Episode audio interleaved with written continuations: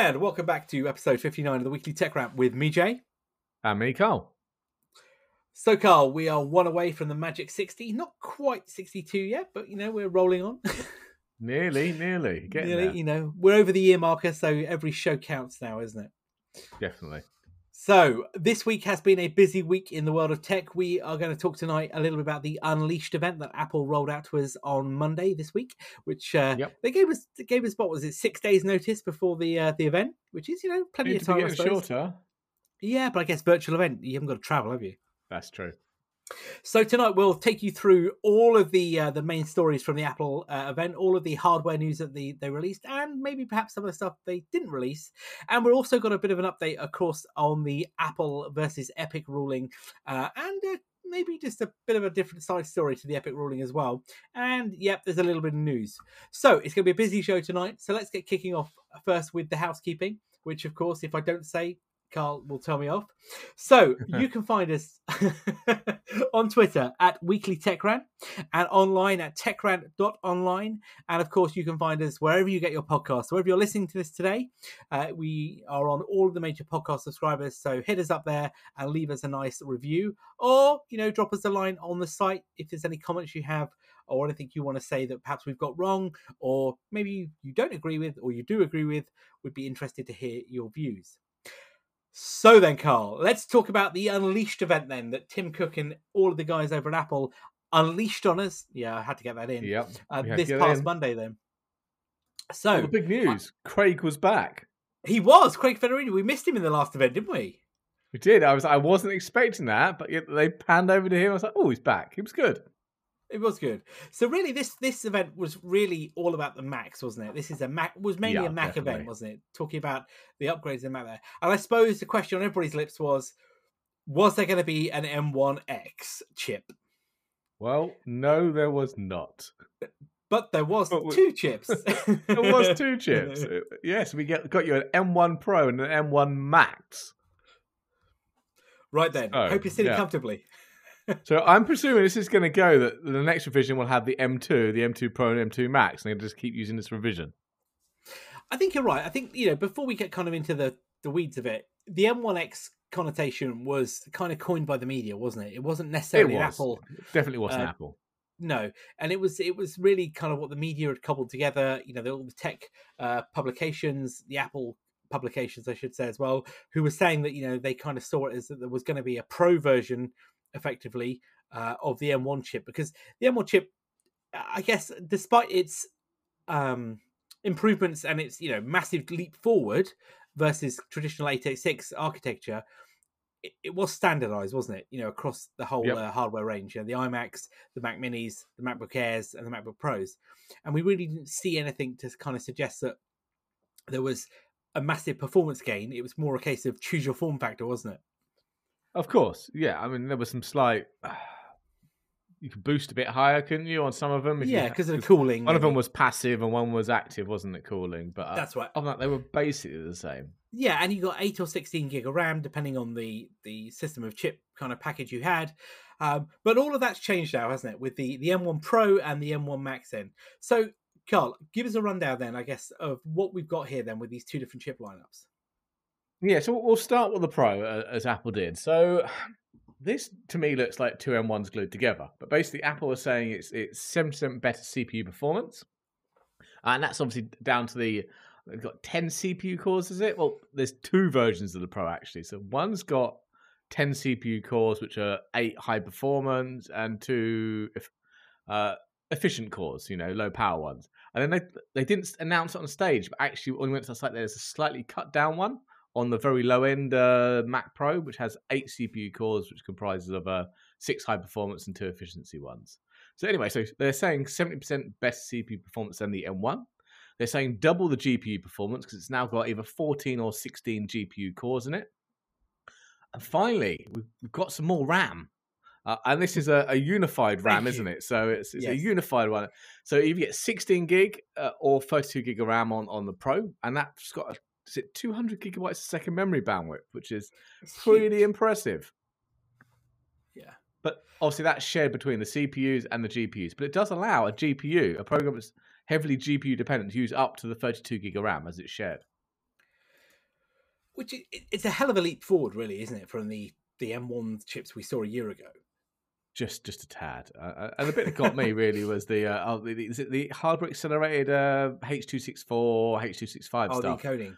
Yeah. uh, and the ProRes and ProRes RAW. So uh, if you cast your mind back to what the Mac Pro was, it the very very expensive shiny tower, the cheese grater. That's uh, right. Apple yeah. sold a, a an, what they called an afterburner card. And I can't remember the price on that, but it's like I'm sure it's two thousand dollars for this afterburner card, and that was purely designed to uh, accelerate encoding and decoding of of these formats. Well, now Apple have just chucked it into the uh, M1 Pro, and it's even faster than the afterburner card.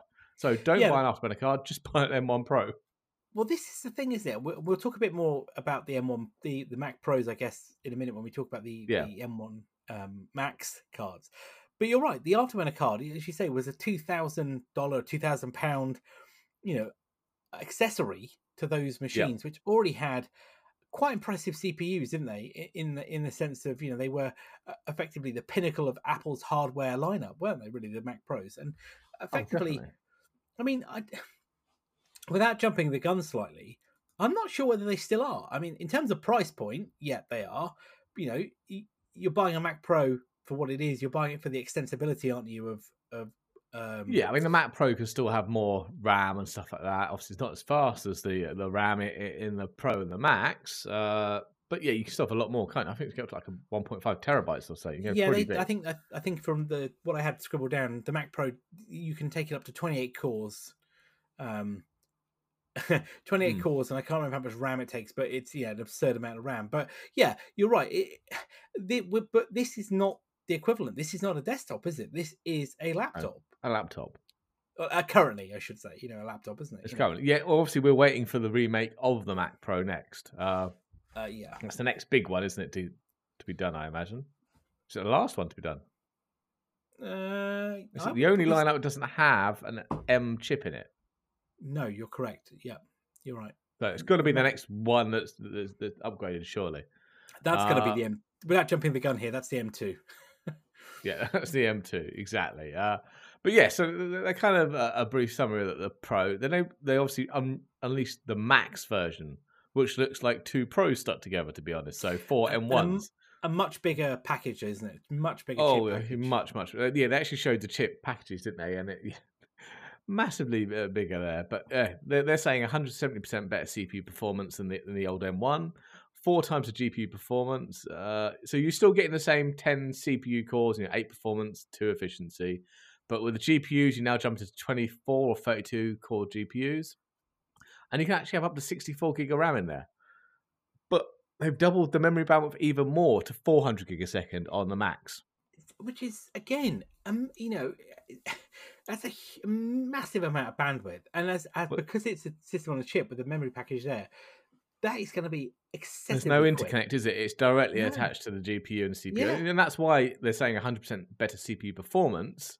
Uh, even though you've got the same 10 CPU cores, it's because it's got more memory bandwidth to play with. So you know, the M series clearly scales with memory bandwidth. And what was it? I think uh, how many? So wasn't it up to um how many GPU cores was that again? Sorry, 32, so- so 24 or yeah, 32. that's it. 30 GPU cores. So I mean, you think the original M1s had wasn't it uh eight eight CPU cores and potentially up to seven or eight GPU cores, wasn't it, depending on the model that you bought at the time? It was, yeah. I mean, I was reading something this morning that basically was suggesting that the M1 Max chip GPU is an equivalent processing capability to an RTX 2080. Yes, uh, Apple actually showing that on stage. The Oh, mobile, they were, 30, yes, 30 yes, the- the mo- So- yeah, yeah. Apple, unlike the iPhone where they just say they're competitors or whatever, uh, this they actually had. They were testing it against certain laptops. Now they didn't say what they were testing it with or what, what benchmarks they were using, but they, yeah, one of them was a, I'm sure it was an MSI laptop. Uh, I can't remember what Intel chip it had in it, but it had a mobile 3080 in it. And while the 3080 did go slightly faster, uh, it used way more power. And Well, that's the that's key what- Apple are pushing towards, Yeah. isn't it? Yeah, really high performance, a lot lower power usage. I mean, you can you can edit 8K video while on battery with these. Well, that's the thing that Apple have been pushing here, isn't it? And the the graphics that they've been showing, the, the curves, if you will, isn't it? Is that it's Yep. hitting um, sort of performance spec is it's hitting that a lot quicker and a lot earlier in the I guess the the power consumption models. And I think one of the ones ones they showed was like it was showing it was running 100 100 watts less power compared to a similar high end laptop with discrete graphics, as you said. I think you know they, they didn't specify exactly you know what it was, but the high end Yeah. PC one, acco- according to Apple, I should state, was Yes. hitting you know um, you know a relative performance equivalent to the M1 chip at around 170 watts, whereas the M1X, sorry, the M1 Max, excuse me, was peaking around I think around 60 watts of power, which is Yeah. huge. And that's the thing, isn't it? You're right. The whole thing about power efficiency here is less heat, less draw on the battery, longer. You're not losing any performance by going on battery because they're that efficient. I mean, they were saying uh, when I was saying about eight, editing 8K footage, I was trying to find the uh, metrics, but their, their, their decoding stuff means you can edit 30 4K streams at once, or I think it was seven 8K streams, which is it- just crazy. Yeah, the problem we've got at the moment, if we talk about the GPUs for just a quick second, is that the problem we've got here with these GPUs is that they're great for, for video encoding and those kind of tasks. The software already exists that is built to take advantage of that ARM inf- uh, that ARM coding, isn't it? Yep. But if you think about gaming, which is where Apple kind of have this weird relationship with, don't they? Um, They, they- No- they like, was it the iPhone one? They were all saying gaming, weren't they? But they were just Yeah. not really showing gamers. how many AAA games are or have a version that is ARM compatible? Don't know. Exactly. Hmm. Now I know, like you know, without kind of going off on a weird tangent, we talked to you know a few months back about the um the Valve Steam Stream Deck, Steam Deck, sorry, Steam Deck. You know, of course, that uses the Photon OS, doesn't it? To and Yeah. and and Valve are doing a great job of porting their games over to um, a lot of the games over to that support that, and they're using the Vulkan that's still API. aren't they? 86. But you're right, exactly. Despite It's it's just, running Linux, it's just Linux, yeah. Linux. But so could you then got- port that to Mac and use Rosetta to translate from x86 Well- to ARM? this is the thing. Effectively, you've got one hell of a GPU here that could actually revolutionize gaming on a Mac. But I don't see many, if any, developers taking true advantage of that at this stage. From a No. from a from a from a compute perspective, this CPU is kicking ass left, right, and center. Um, and if you know, and I know Pat Gelsinger had a didn't he, had an interview didn't he recently where he said that Yep. prior to this event he was kind of in one hand he was hoping to win back Apple's business, wasn't it, by basically showing them that they could deliver on the kind of same level of Yes. technology and compute. But then in literally the same breath, didn't he? He also conceded that that wasn't going to happen. And actually, what uh, Intel needed to do was become a manufacturing partner to Apple, wasn't it? And Yeah, he did indeed. the, the TSMC. Apple are leaps and bounds ahead here with the whole um, the whole CPU architecture. I'm not Hmm. suggesting that they are the, the head of the world, but when we talk about mainstream ARM chips, Apple are pushing the boundaries here compared to what we see in performance in terms of x86 comparison. Yes, Intel chips, AMD chips, whatever you have in that flavor space, give you a wider breadth of technology and applications that can run on them. But Yeah. for pure efficiency and technology going forward, Apple here are, are, are really pushing the pushing the boundaries in a massive way, aren't they? They are, they are. But I, I don't know if there's any incentive for the, the PC to go that way. I mean, Not at the moment. There's so much. There's so much legacy, and that's a big thing about PCs. Yeah, it was made 20, 15 years ago. The software, but you know what? It probably still runs on Windows 10. But Apple's whole, whole point, though, isn't it, is around Yeah. we don't care about the past. You've got to No, no, they have that ability to do it because they, they're not. They're not supporting, I suppose, enterprises and stuff like that. Windows well, uh, is no, your casual gamer. It's your person surfing the web. It's large enterprises with very legacy applications. It supports but a lot be- more than Apple do. true, but they're also Apple is huge in enterprise as well. You know, IBM is a great example of that. As and uh, you know, because and I can attest to that being a former IBM employee that they took on Apple massively as a as a you know as a laptop specification Yep. and drove it massively through the business. And they saw, uh, whilst the hardware was more expensive, they saw savings in support. Um, Yep. But you're right because it was still x86, so legacy software still ran on it. Moving to an M1 architecture. You could still put on VMware Fusion, couldn't you? Load up your Well, this- Windows, yeah, whatever you so needed. Yeah. Yeah, and the problem you're right. The M1 architectures, the ARM architectures, how we want to describe it, I think is leaving a interesting dilemma for many organizations because they're like, if we're not, if we're running, it may we take, let's take two customers. Customer A runs 99% of their software from SaaS applications in the cloud. Yeah, No problem. Doesn't matter. no, no, Chromebooks they- all around. It's a lot cheaper. possibly so, but they like Apple. You know, they can even run Office because Office has got M1 support, hasn't it? So they've got Office support. has. Yeah. they run their salesforce.com they run their saas applications life is good customer b on the other hand still has a lot of legacy applications that are need to be installed despite having saas so they still need x86 support because those applications haven't been ported yet to the arm architecture now you could argue well there's rosetta yes there is but also the cost driver is still a problem isn't it of moving them across and having Yeah. that that point there so I don't know. I think and as long as Rosetta stays there, Yeah. Apple will say to you, "There is no argument. Why can't you move?" Yeah. Yeah. You know, but it's going to be down to cost, isn't it? Ultimately, But yeah, I mean, I suppose coming, developers. coming back to what we were talking about the the, the, the whole games dilemma. Um, if you if you are a games developer and you're picking, uh, you, you'll do if you you'll do x86 because there's so many more PC gamers than Mac gamers because obviously because Mac hasn't historically done games. But if you're going to go and live in the Apple world, you're just going to do iOS, aren't you? Yes, it will should play on the M1 Mac, but will you go the extra mile to optimize uh, for the M1 series for the possibly limited return on investment? Part of me thinks you're right. Then the other part of me thinks, what point did Apple re- think? Hang on a minute, we need to get back into this space, and we're going to have to True. pay for that. And you know, there's been a few rumors floating around for a while around are Apple building a console to compete with the Switch? I don't believe they are. I don't think No. Apple have any interest in doing that. But they have Apple Arcade, and they keep pushing it at every iOS event and WWDC heavily. To when me will that think, well, include Mac games? well, that's the thing. At what point do they realize that they need to take that out of the iOS environment and bring it to Mac OS?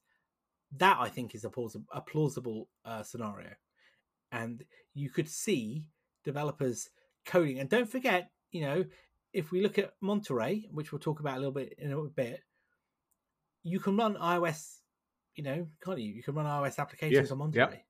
So actually, that crossover, you know, isn't all of a sudden is not so big.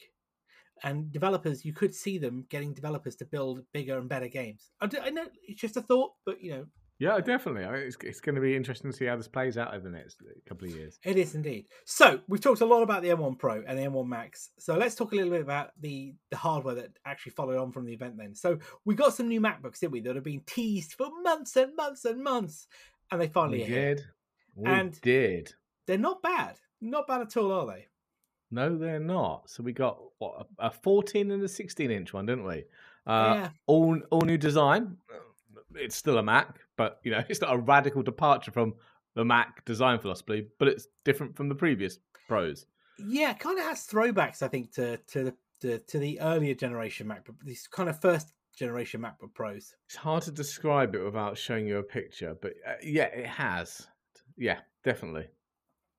I So- think it's go on. you first. I was going to say, uh, no, go, I was going to start talking about specs and the bits that excite me, but you, you go for it. Well, I was just going to say, so the yeah, the, the 14, the 16 uh, inch MacBook Pros, um, yeah, I think you're right. They they do have hark hark back to that earlier design. And I won't go too much into the specs, as you're going to cover that in a second.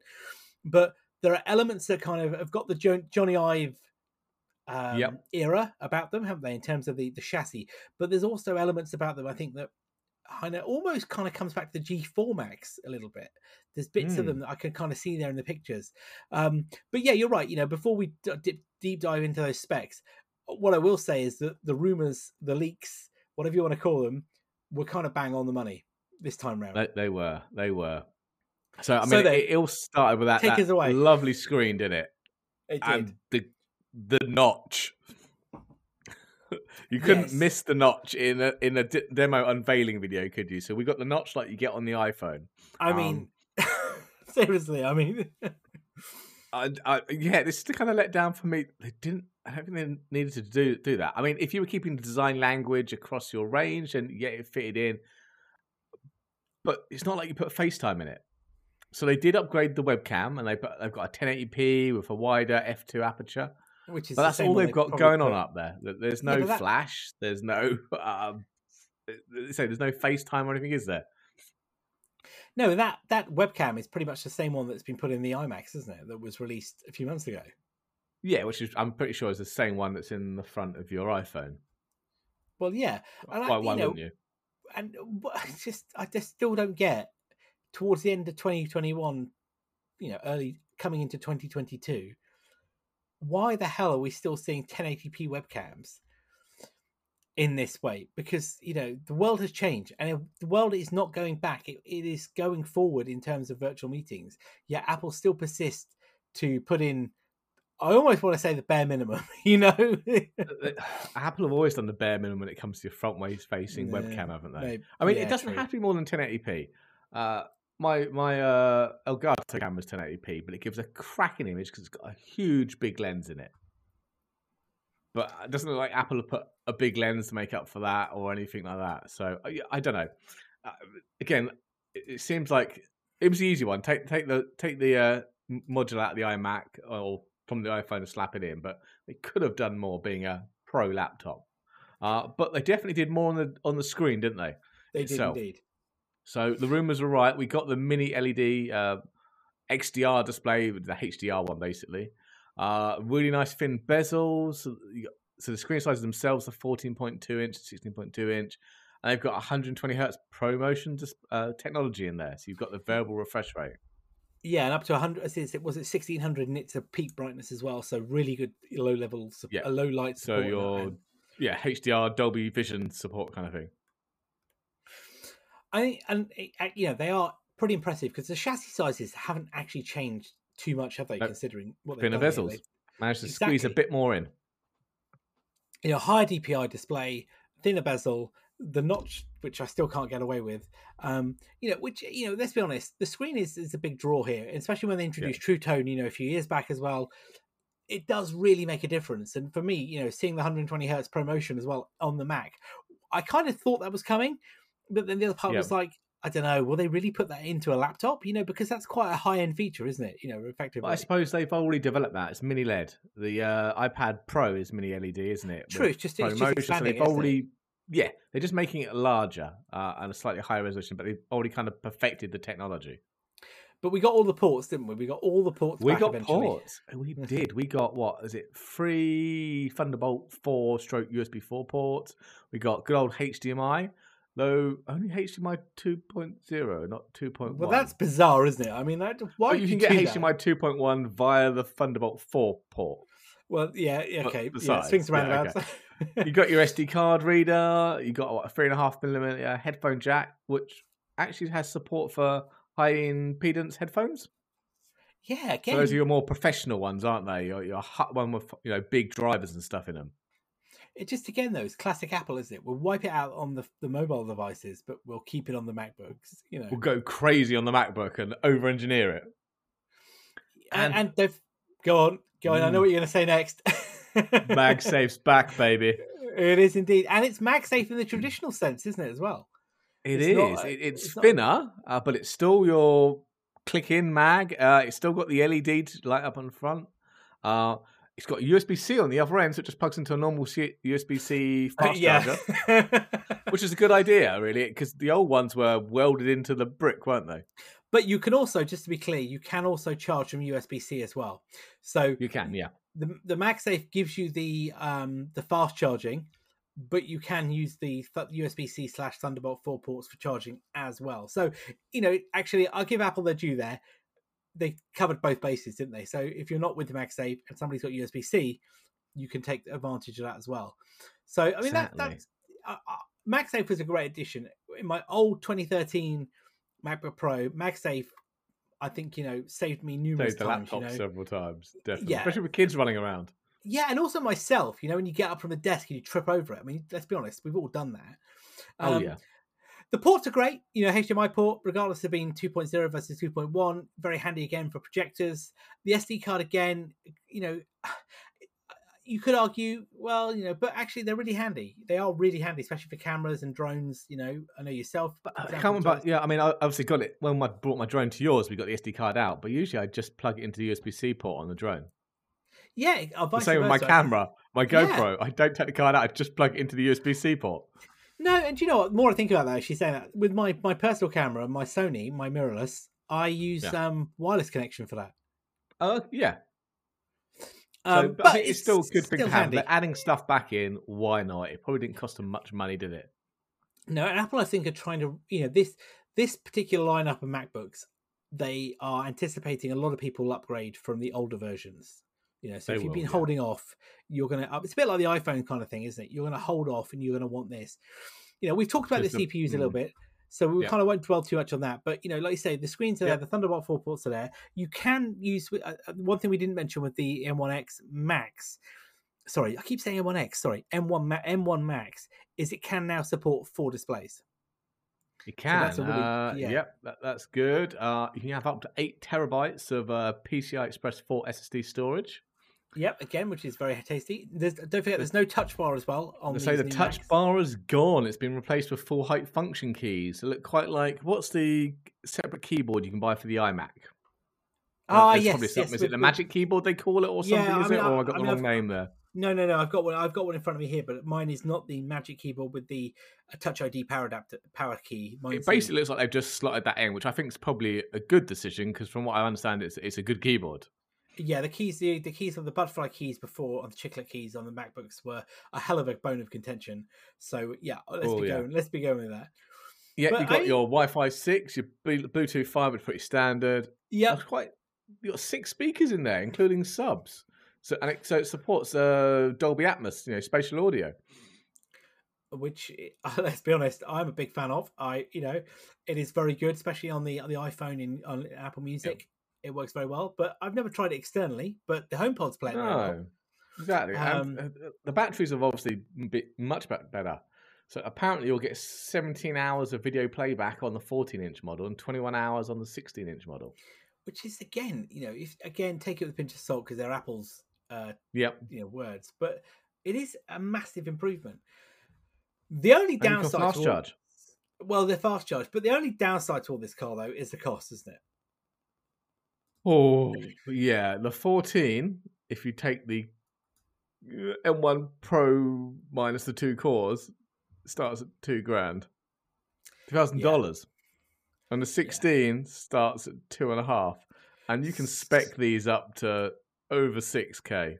I was just going to say, so let's just take our let's take a 16 inch MacBook Pro, you know, the big boy, and I want 64 gig of RAM in that. I want an 8 terabyte SSD. Yeah, Well, that's six like you say, ninety nine. yeah, 5,899 British pounds. That's absurd. Wowza! Absolutely absurd. But for the kind of people expecting that much, they're a business. Well, and yeah, that you're will not. pay for itself. It- as long as you're not buying it for someone just doing office work, and they're actually buying it for someone that's going to use it for high end production stuff, whether it's video editing on the move or whatnot, that that will pay for itself no time. It's like the But- big Mac Pros themselves; they pay for themselves. Well, of course they do. But the thing to be aware of, though, is you can only get the M1 Max chip in the 16 inch chassis. Nope, you can get it in the 14 inch as well. I didn't think you could. that's how I spec I spec that up because I, I I would get the 14, not the 16, but you can. Are you sure? I'm pretty. Oh, I tell. Do you know what? I tell her you are right. I apologize. And you save a was- bit of money because it's slightly smaller. I not a lot. apologize. Yeah, that's right. You sorry, you can. You can get the M1 Max with the 10 core CPU, can't you? And the 30 core Yep. two core GPU. I, I apologize. Um, but that's still 3200 pound with uh 3200 pounds with the M1X 10 core, 32 gig of memory, and a one terabyte SSD is still 3200 pounds. Yeah, that's probably the spec I'd go for, but I don't have that much money, and I'm a Windows man, so uh, well, yeah. I mean, but that is still a hell. I mean, let's be honest. That is still one hell of a laptop. It is uh, definitely, definitely. Uh, It's a you, you won't be if Mac's your thing and you're after a a, a, a proper pro laptop, not like the M1 Pro. Um, yeah, this is the thing to go for. It, will earn its money. Well, I would say it was, but I mean, I, I'll, I'll just you know I, I don't want to dwell too much on it, but one thing they didn't announce, you know, in terms of hardware, you know, is where's the Mac Mini? Yeah, you know, I don't know. You were you were waiting for that. You had the credit card at the ready, didn't you? I the credit card was sat there. You know, it was crying at me. Please don't use me. It's going to hurt. You're going to regret this. But I was like, where's the where is the M1 Pro slash Max Mac Mini? You know, with with 64 gig of memory. You know, up to eight terabytes of storage. Come on, let's go. Let's go. Let's go. Because why have they not done that? Now I know obviously you could argue, well, they've just re you know they've just re-released the Mac Mini, they did a chassis change. Hang on a minute, they've just re-released the MacBook Pro again with a new You're chip. Saying they did that at the same time as the previous Pro. I don't get it. I was like, what? I'm really shocked because a lot of the rumors and leaks were saying, weren't they, that yeah, there's going to be an there's going to be a new Mac Mini to support this with a thinner chassis, you know, and all of that stuff. I would bend over backwards right now to take a, a Mac Mini with that spec we've just talked about and plug in all the monitors that I've hmm. got, but they've not done it. Now, maybe I mean maybe there's well there is chip shortages, and maybe they've made that decision that they're going to sell more MacBook Pros than they would the Mini. So let's hold off on the Mini. I, do you know what I I have the feeling you could be right, but then also part of me is like, damn you! Surely, I yeah. want one. and and actually, hang on a minute, guys. This is you know the the, the system on a don't forget it's, it's, still the logic board, the same logic board, the same system on a chip. Surely you can just spit one of those out somewhere, you know? You know, it's just like, can't be that hard for me. Please, hello, you know, hello, you know. But you know that right was that's spot. my that was my only big bugbear in terms of that hardware. So then, we've talked about the, the MacBooks. Then, what else did we get, Carl? We also got some other hardware well, this week. We we did, and some of it was a WTF Odd. moment, wasn't it? Uh, it was a little bit so we got some new HomePod minis. Not just so new color HomePod minis. The exact same HomePod minis, the exact same price, but you can now get them in some nice new colors: uh, yellow, orange, and blue. Quite partial to the blue or the yellow, and I think the yellow would go very nice with my blue office. But I'd have to buy two of them. So HomePod is not dead, despite the rumors, isn't it? No, you know, no, it's, it's not. You know, uh, the, the, king is dead. Long live the king the HomePod, the HomePod, big HomePods pretty much do seem to be no longer you know available. But HomePod Mini is very much alive and kicking. Um, yeah. you should say so. You got yellow. You've got I want to call it orange. Like a, orange is it orange? Yeah, orange. Um, Tango. Tang. yeah. Um, and then it's kind of like a dark dark blue, isn't it? Like a navy blue. Yeah. And of course, the the white ones. Now I've got two white HomePod Minis right in front of me here. They are fantastic devices. I cannot sing their praises enough. They're awesome devices. I'm I love these colors. I think they're great. I'm like, this is awesome. Why do you do this at launch? You know, it's like, um, why not? You know, it's but like you can't buy them at the moment, though, can you? Like you couldn't buy well, the minis at launch. They're sold no, out already. well, not even sold out. They're just not available, are they? It's just they don't exist. there was one of one of each color. That was all there was to sell. Yeah, it's like it's like you want a HomePod Mini? Great. Uh, click here to be notified when they exist. Yeah, and basically. they and they dropped the price because I'm swear they were ninety nine pounds at launch. Well, they're eighty nine pounds, ninety nine dollars, aren't they? Yeah, and I tell you what, I, if you know, if I get a good bonus, I will pick up another pair of these things. You know, space oh, grey, yeah. yellow, orange, or blue or white. I don't know. I'm tempted, like you say, to go for a pair of the blue ones, mate. Um, yeah. I, I think they're great, especially as they work so well with the Apple TV now as well. I could have a pair of these, uh, you know, with against the Apple TV to have some uh, yep. spatial audio. Oh, definitely, definitely. So yeah, you know what, Apple, great work on that. But yeah, um, a little bit random that you uh, decided to release a product you can't buy. Oh, hang on a minute, oh. Apple Watch. Anyway, um, so talking so, of sound, though, yeah, sound, sound. We got some uh, what, AirPods, a third gen AirPods, which we thought we were going to get the iPhone event, but uh, obviously delayed to here. So slight redesign these, aren't they? Um, and just to be clear, these are the got... standard AirPods, aren't they? These are not pros. Yeah, not the pros. No, no, these are the standard AirPods in their now in their third generation. So it's still the hard plastic. They're, you know, they've not shifted to the Pro design. Seem to have shorter stems on them. But yeah, very they, similar to the Pro stem. Yeah, yeah exactly. They, maybe have some nice upgrades. You know, they're, they're apparently water and sweat resistant now. Uh, you know, improved battery life, so I think six hours from a single charge, and five minutes charge will give you an hour playback. So they support kind of uh, fast charge, and they actually come with a MagSafe case for the fast charge now. Which is pretty good, I suppose. You know, and they've been teasing these again, haven't they, for months? They have. they, Apple have been teasing, I guess. The the Yeah. leakers and the rumors have been teasing it, and you know, uh, this is no major shock here. Cost wise, again, they're coming in at was it one hundred seventy nine dollars. Yeah, Um, and again, you know, they've just carried over to me some of the pro features, really, isn't it? You know, yeah, they spatial got some new custom, yeah, spatial audio. They've got some new redesigned custom drivers, adaptive EQ that kind of automatically tunes and optimizes your kind of audio. Um, and they did the head tracking capabilities, which obviously plays into the um, what do you call it, the spatial audio. Yeah, the Dolby Atmos support as well. They've also part Yeah. of the Find My network, so you can track them. Exactly. Unlike that.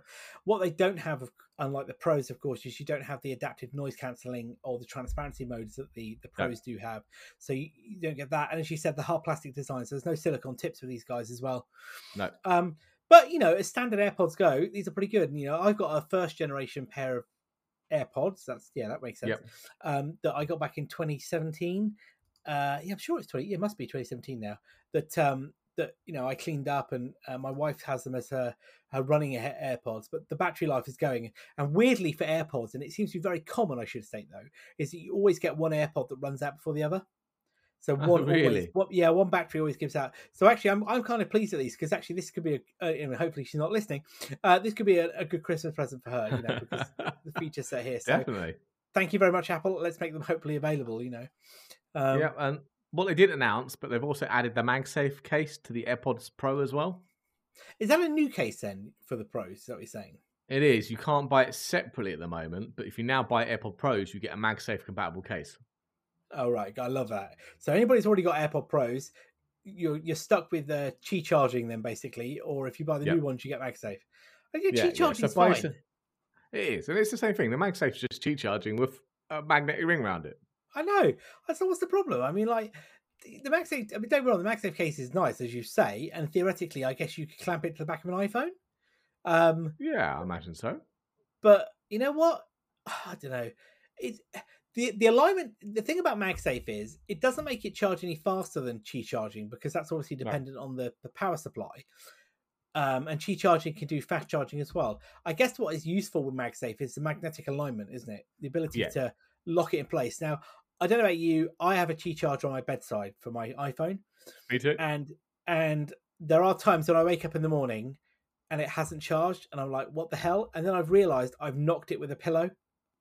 Yeah, I've done it once or twice. Uh, my wife was always doing it, so she's gone back to the good old plug-in cable. Yeah, yeah, same as mine. For me, the Qi charger is much handier because I, I charge two iPhones at night. My work phone is on the on the main Yeah. charger. My personal one is on the Qi. And but I'm have to I do have to check sometimes that I've pushed it further away on the bedside cabinet so that I don't knock it. But that's really annoying Yeah. some mornings. But you know, magnetic alignment's all cool, but I'm not paying the price of what they want for the MagSafe. To be honest with you, No, no, no, not at the moment. Maybe for bonus, we'll see. Uh, yeah, so like I. I, think drum roll for the the most weirdest oh, WTF God. moment of the night. And you weren't watching this live, were you? So I, No, I followed I- up. I I, followed. I was sending you messages, and you were like, "What?" So Apple announced a new Apple Music plan called called the Voice Plan, and it's the Voice Plan because you can only use it using Siri. There is no app; it only works via Siri. But it's only four ninety nine a month. I have got serious views on this. Um, and I, I'm not the only one because there have been several reports in the media of what speculation this could be. But Yeah. yes, effectively, Apple Music plan, as you exactly state, is uh, according to Apple, this is Apple Music and Siri are natural partners and already work seamlessly together. Uh, I'm not sure whether you use that yourself, spokesperson, but um, I find quite sometimes Yeah. I have to repeat myself regularly to play the song I want. But anyway, Um, so yeah, exactly. You're right. This is no button pressing. This is Hey Siri. Oh, sorry. Hey Assistant. Uh, play, play. I don't know. Play the Rolling Stones. You know. Uh, you know, Satisfaction or whatever. Um, on my HomePod or my phone or my AirPods or CarPlay. So that's kind of handy, I suppose. And the the price plan is pretty cheap, as you say, four ninety nine a month, which is actually slightly more expensive than the Amazon Echo plan, which is the equivalent, Yeah. which is three ninety nine dollars a month, if I remember is, yeah.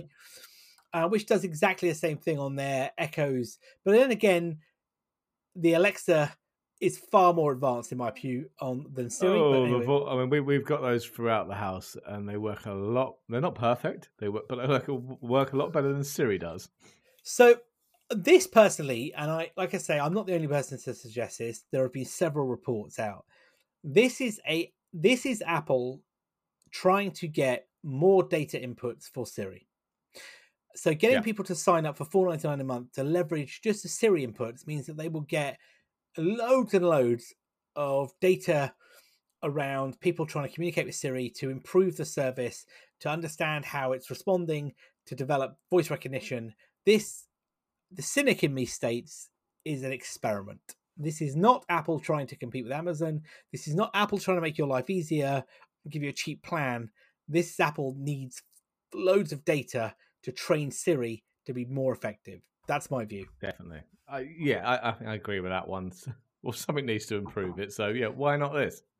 because okay apple music i know i- i- you know depending on what price plan you take is, is competitive i think realistically It is. speaking Yeah. um i really like apple music i'm you know i'm gonna go out on a limb there i really do like it we use the family plan uh my wife uses it my daughter uses it um you know I, i'm super happy with it Yeah. siri support is a little bit frustrating sometimes and i tend not to use that unless i'm in the car and I hold down the button on my steering wheel, you know, and say, "Hey, play me whatever." Um, but typically speaking, I leverage the button control because I want it to work. I still use the iDrive because I'm just like, Yeah. you know what, it's just going to be quicker. Well, as I say, yeah, you're right. Unless unless I need to have both hands on the steering wheel, yeah, you're right. You know, um, but I just, for me, I'm clearly not the consumer here. But there are people that will have home pods, you know, around the house. Uh, that you know, for them, this will be a fantastic approach to it. And also, I guess as well, if you don't want to spend a lot of money and you've got a home pod, this is a great entry level into Apple Music. And you know, but yeah, cynically, the cynic in me states that this is Apple really wanting more and more voice inputs to train the Siri response because it needs to compete more effectively with Alexa and the Google Assistant. Not Cortana, because Cortana is not going anywhere. Um, it is this is a battle against the other two uh, voice assistants in the market. I might be wrong, and I could be completely wrong, but I don't think it is. No, no, definitely not. Um, so yeah, we'll see where that one goes. Um, on now to quite possibly the standout non-announcement of the evening. And and I guess award for typical Apple. How much do you want me to pay for the, the weirdest thing? oh ever? yeah, the Apple cloth. The- uh, excuse me, the Apple polishing cloth. Sorry, the Apple polishing cloth. So as far as I can tell, it's just one of those microfiber cloths with an Apple logo for cleaning your, your screen. And they are charging nineteen whole dollars for one. Ludicrous. Apple used to include uh, cleaning cloths in some of their. Um, uh, they well, they still do. So if you buy a Pro XDR Yeah. Pro XDR display, you get a uh, cleaning cloth. Now that costs you But six is it a dollars. polishing cloth? Well, that, that just co- a cheap cleaning cloth? I don't know, but yeah, you got to cost six six grand to, to discover whether or not it works. Now, this is quite frankly the most ludicrous purchase I've ever seen. Now, I'm going to say something here, and I, I don't want to. Have, we're not advertising on our show. We don't do advertising, but I, and I've got to give a call out to uh, Erfon Elijah of the Cult Cast, which is a really successful Apple podcast of the Cult of Mac. Uh, magazine. So Erfon runs also a small business called Cult Cloth, which he's run for several years, and he he has his own lineup of microfiber cleaning cloths that he sells for some time. And he'll sell you a pack of three, including a polishing cloth, a microfiber cloth, uh, and and uh, I guess a lint-free kind of polishing style one for twenty two dollars. And he kind of he he was after this was published, they published a, an article on the Cult of Mac website. He was like, uh, "Tim, what the hell are you doing?" You're like, it's like uh, you're like this is mine. You know, you're you're like this is mine. Like, and like, do you know what? Actually, I agree with him because Apple nineteen dollars for effectively a multi a microfiber oh. cloth. Some somebody's buying these because they Yes, are th- low on stock and they're on back ordered. Now, semiconductor shortage strikes again. No, Oh, wait, come off There's it. no chips in there. It's just cloth, but they are out of stock and it's now back ordered. I think November, December before you'll get your cloth. And it but nineteen bucks for one one one. But if You you're know? buying a three thousand six hundred pound Mac, what's Throw nineteen it more in. pounds? Throw it in. You know, yes, throw it in. Throw five of them in. put it in the box for God's sake. You know, I just this is this is just like like oh Christ, if we make it, they will buy it. Yeah, you're probably right. They Pretty will. much, they will. You know, and I'm going to say it. You know, if you go to cultcloth.co, cultcloth.co, and use cult uh, cult um sorry cultcast uh, as the voucher as the code in the payout, you'll get to, you'll get a free cloth from Erfon. I got to say that because the guy's been doing it since 2015, selling these great cloths. Yeah, I've bought some. I've got to admit. Other cloths are available. Other cloths are available, but to, but to go to like nineteen dollars for Apple and like you know what, it's got an Apple logo on it. I'm buying it, dude. It's got Apple logo. You know, I just like, oh my god, it's like who came up with this? Who in marketing said this is the this is the right way? I can see it now. So, sir, hello. Thanks for coming to the Genius Bar. Yeah, I've got a problem with my screen. Uh, um, have you been cleaning it? Uh, y- yeah, yeah, I've got a cloth. Uh, have you been using the official um, Apple cleaning cloth, sir? Uh, uh, no. Uh, I'm sorry, sir. Your warranty's uh, no longer valid. Invalid. Yeah. Yeah, like, like- I just Should have spent the nineteen pounds. it's just a joke, isn't it? I mean, look, fair play to them. As you say, somebody somebody's buying them. A lot of people are clearly buying them. Yeah. Yeah, of course they are. You know what? It's all cool. You know, like you know, and, and look, I appreciate the shout. out. You can buy you can buy microfiber cloths there. I've got three in my car that I bought from like the local, you know, discount store. Amazon fifty p. yeah, because they're so they're so great for cleaning the windows of the car. You know, in the, in the winter. Yeah. Um, but I just I think this is Apple having a profiteering moment. Do you not think? It certainly goes like, if we do this, do you think anyone actually buy? it? Go on. Yeah, No, but this you is know our April first joke, isn't it? yeah, but you know what the biggest joke is, don't you? The biggest joke Oh. on that site. If you go to Apple's website, go to the polishing cloth, click on the tab that says compatibility, Oh right. and it lists every Apple product you can think of. I'm not joking to you.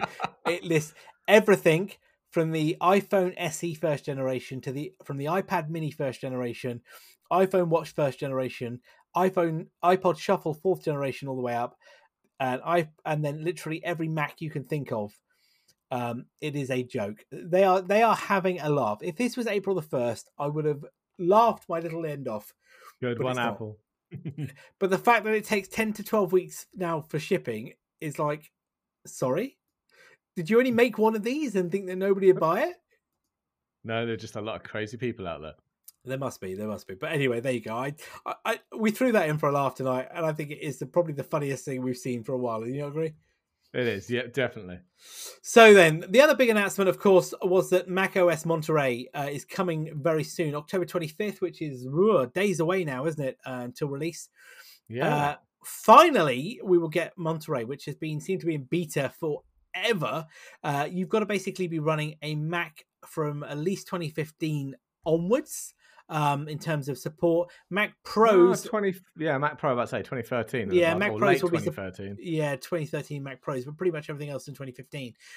Um, you know, we talked about Monterey before. Some of the features here are coming. You know, one of the things that will not be available in Monterey at release, however, will be the uh, is it universal control, isn't it? The ability to put Yeah. the iPad as a second screen. Um, no, sorry, I'll rephrase that. The ability to use your Mac uh, mouse or keyboard uh, on an iPad or other Mac as kind of a, a response. That will not be there initially at, res- at release, but it probably will follow on, I guess, in the first dot one alliteration. Yeah. Um, which is surprising because that was one of the key standout features they talked about, wasn't it? Was. Initially, at release.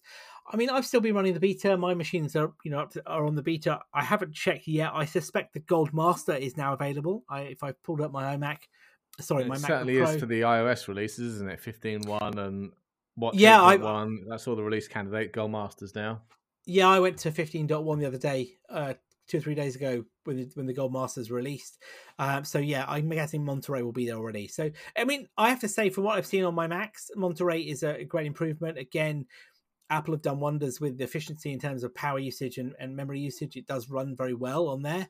Um, I would like to see the Universal Control when it comes out from a GA perspective. That because to me that has value there with the iMac.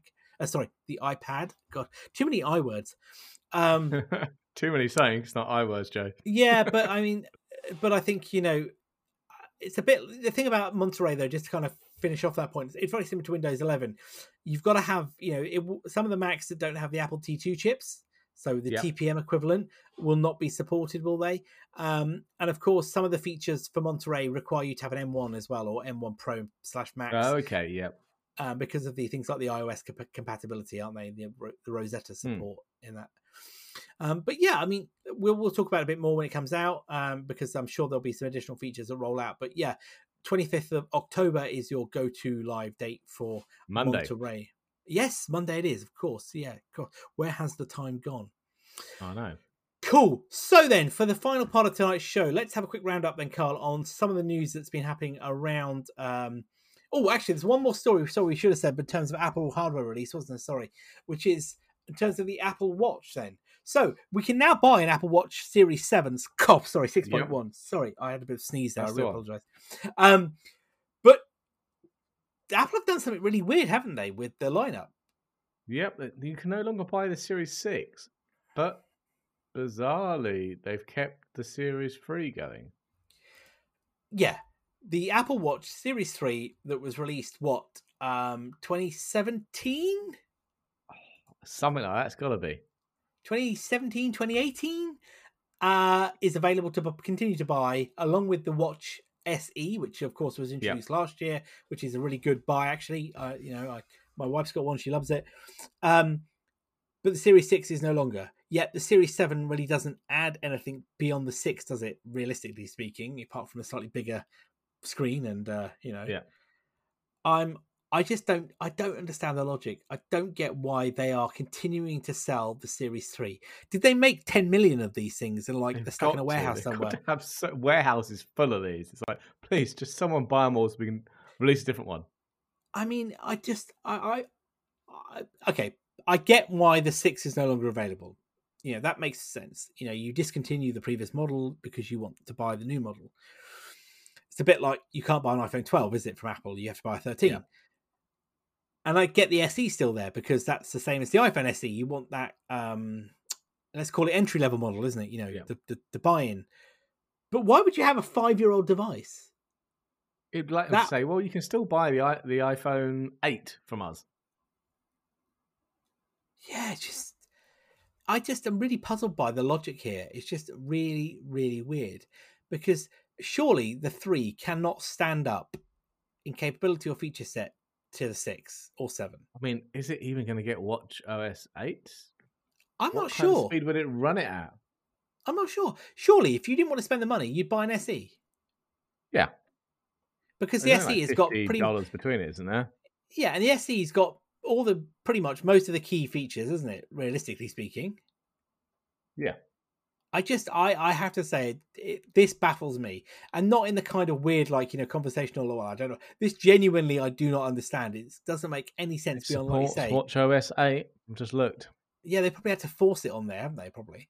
Um, I just don't get because to me it's like like you said yourself. There must be a warehouse with ten 10 billion of these things in you know like it's like yeah we've uh we we we, we overspec this a little bit when we were asking tsmc to manufacture these somebody put a, a wrong zero on the end of the 100 million you know um it, it, because there's there can't be there's no other excuse beyond the, the fact that they've got more than they need i just I, I there's no other logic to it is there because no. The Watch 3 does not have the same sensor sets as the 6. It doesn't have the always on display. The battery life is not going to be as good. Uh, I just, I don't know. I don't know. it's like, you know. oh, I, I just, I'm uh, sorry. supported by the Apple cloth. Well, uh, yeah, it is. Compatibility with the Apple cloth is key, so you can buy that. We're good. Anyway, right, I'm going to shut up. Carl, tell us about the Epic ruling because we've got a couple of stories and uh, that are kind of like going different directions, aren't they? They are. So, yeah, back, oh, was it a month or so ago now? Apple basically had a, a, great victory. They won what nine out of the ten points in the Epic case, uh, and the one they lost was that the violation of California's anti-steering rules. So the judge went and demanded that Apple let developers link to outside payment systems. So at the time, and yeah, at the time, Apple said that they hadn't decided if they were going to appeal or not. We then know that Epic appealed it anyway, and now Apple has stepped and said that they're going to appeal it, and they're also asking for a, a stay to prevent you know from having to implement the new anti-steering rules. Uh, so they've been arguing that um, It will basically will allow Apple to protect consumers and safeguard its platform while the company works through the complex and rapidly evolving legal, technological, and economical issues. They're going to lose money. Which is weird because you're right. Apple effectively said, didn't they? They kind of took it on the chin, didn't they? The initial yeah. ruling, or like, okay, they did. Now, I thought that was. I thought that might actually be the end of that. But now they've kind of rolled over and gone like, nah, I'm no, no, not happy with this. it's like, no. you know, it's like, you know, the, the legal team have clearly, you know, that there are concerns, I guess, are really high up in Apple, and I'm assuming Tim Cook and beyond, or as mm. in the management chain, yeah. That this is going to cause them to have serious repercussions in the App Store, isn't it? And yeah, effectively economic impact in terms of the the pay mechanisms that could be there. Um, you know, from alternative payment providers, so that you know the Apple tax, whatever you want to call it, you know, would go elsewhere. Um, and you know, Epic, I suppose, are on the back foot here because there's nothing to suggest that they've won, have they? Epic have had to pay money. You know, they're not getting their developer account back. So Apple now, I think, are not necessarily appealing against Epic themselves. They're appealing against you know the, the bones of the ruling that could impact their business. As you know, Epic's they don't care about Epic anymore, is it? It's Epic's not the problem. No. It's it's it's the the legal ruling, isn't it? As supposedly anything else. It is exactly. So I mean, they've got some good points. They're talking about you know if it people are so used to doing it that uh, that use Apple payment system, they know they're protected. They know they can get refunds. There's parental controls in there. All those kind of things that make it a safe place to purchase something. Yeah. But by using a third party payment system, people are still going to expect those protections and maybe not even realize they're not using Apple's payment system.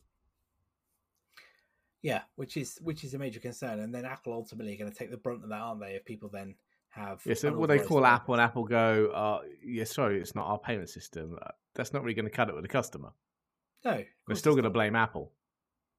And uh, Apple themselves have um, kind of they have cited other other examples, haven't they? There's, I mean, they pulled up one was it with the state of Ohio versus American Express, um, you know, which is you know around uh, promoting competition despite having uh, you know restrictions in place. Um, and it's you know at this stage it is only an appeal though, isn't it? So we don't know where it is. It's not been granted or anything. No, um, and Epic themselves are going to appeal as well, aren't they? Um, which you know, it's like they got a lot more to appeal about. Yeah, they got a lot more to appeal about. And let's be honest, I hope I hope Tim Sweeney's got deep pockets because it ain't going to be cheap. Um, Always going to be paying some more out soon. He is, you know.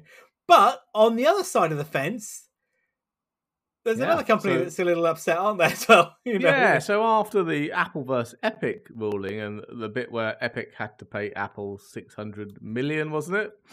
Uh, Google have gone. You know what? I'll have some of that. So yeah, just like the Apple case, you know, Epic built uh, their own payment system into Fortnite, submitted it to the app, Apple App Store, the Google Play Store, and both times it was declined. They were told to remove their payment systems. So they hid them, didn't they, behind a feature flag that can be controlled by the server. Yeah. Both got pushed through. They flicked the switch, and then obviously Apple banned them from the store and banned the developer account. Google just banned the uh, removed the app from the store, but didn't didn't remove their developer account, did they? So, uh, no.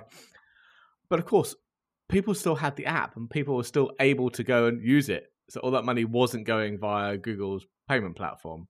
So yeah, Google want their money too now that it's gone through the courts and Apple have got theirs. Which is kind of kind of ironic, isn't it? That you know after this, it's always like Google was sat there going, hmm, "Okay, yeah, we're not. We were kind of keeping quiet a little bit, weren't they? You know, around the whole antitrust. Uh, oh yeah, that, yeah. that Epic was saying. Keep your head down. Yeah, and now it's like, you know what? Actually, you've coughed up to Apple. Well, by the way, you know, I, like, I, think it might be more than six hundred million. Yeah, you owe us quite a lot of money here. Um, and let's be honest, they didn't. They did Google a hell of a disservice, didn't they? Don't forget when they when they moved away from you know the whole um, app store thing as well on Google, didn't they? Around and moved away, you know, to sideload your app and yeah. you know jeopardize the security of the OS platform and and actually the whole argument with Apple could have easily been transposed to Google very, very, very easily, couldn't it? Around yeah. the risks that were in place. Now, Google took a very different tone there, didn't they, and how they approached that. But you know, from an outsider point of view, there were the same arguments I think for the Apple and Google shared around the risk to the users, uh, you know, the ecosystem, all that kind of stuff. You still that... broke the contract you signed. Exactly, exactly.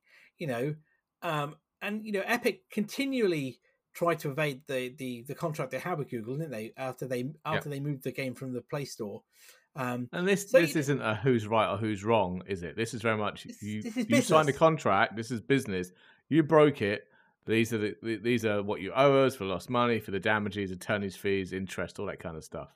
Yeah, and like I said, I hope Tim Sweeney's got deep pockets because, and as I said to him before, whether he's right or wrong, if you want to go play in the big boys play park, you're going to have to, you know, be able to carry it off. Especially and, if you start throwing stones. Yeah, because Google and Apple are monsters, and whether they are right or wrong, their legal teams have more clout small countries. You know, it's you, their legal teams are probably bigger than Epic Games. Well, yeah, and you know, probably have a bigger budget. You know, and and again, you know, ultimately, the law has this, or I should say, the court has decided in favor of, um, you know, I guess Apple in one respect, and and and Epic to a small degree, but ultimately, Epic have had to pay and in turn, you know, they, they were found that it, their argument was wrong. You know, they broke contract, etc. And the Google argument is very similar. So actually, you know, you would be surprised if Google lost this counterclaim, wouldn't you? Oh, massively. Yeah, they'll they'll be paying up again soon. Yeah, like I said. So uh, wait to see that you know the Epic Store all of a sudden no longer has free games or is uh, offering you know sales. I haven't even looked in ages what the free games were. Oh, just like, it was a free game I haven't played. Uh, uh, well, no, uh, yeah, and I stopped doing it. Well, all that they've become really, really weird games that like I've never seen before in my life. You know, all the AAA oh, yeah. games have seemed to have disappeared. But anyway, anyway. So then, Carl, the final story for tonight then is another another Apple one. Sorry, guys, you know, but uh, kind of follows on from a little bit what we were talking a few weeks ago around antitrust, wasn't it? It was. So, uh, yeah, this is another antitrust one for Apple from the EU again. So, I'm guessing everyone is probably listening has used Apple Pay or something similar. It uses an NFC chip to perform your payments securely. Now, the EU antitrust watchdogs aren't particularly happy that Apple limited you to only Apple Pay or Apple Apple's payment processor uh, and having that access to the NFC chip. You know, they want it to be basically open to other people to use. Uh, so yeah, they are set to file anti-competitive charges against Apple regarding that. So we Wasn't don't have much more information than that at the moment. No, do you remember when this when Apple first brought out the NFC chip? Um, they said around there was a secure enclave, didn't they? That nobody but yes. Apple could touch. Do you remember that? Yeah. It was the whole the whole thing was that it was secure because no third party apps were allowed to touch the secure enclave, uh, so yep. the integrity was never damaged and this kind of now is heading that way, is it? This is kind of heading back to that argument of like, well, you know, we want access to that. Yeah, well, you can't because we don't want you touching that because it you'll damage the integrity of it. We we don't want you, uh, you know, touching it. Um, but the kind of thing that puzzles me a little about this is that obviously the South Korean ruling, wasn't it, was that Apple had to open up. that that was opening up to other payment processors, but it wasn't didn't necessarily say anything about the NFC chip, did it? So Apple won't be able to argue their way out of that one. Mm, maybe, maybe you're right. Maybe, maybe, but um, I don't know. Just they've they've contested that already, haven't they, in South Korea to see whether we yeah. haven't seen that happen yet. I've not seen anything to suggest that they've uh, opened that up.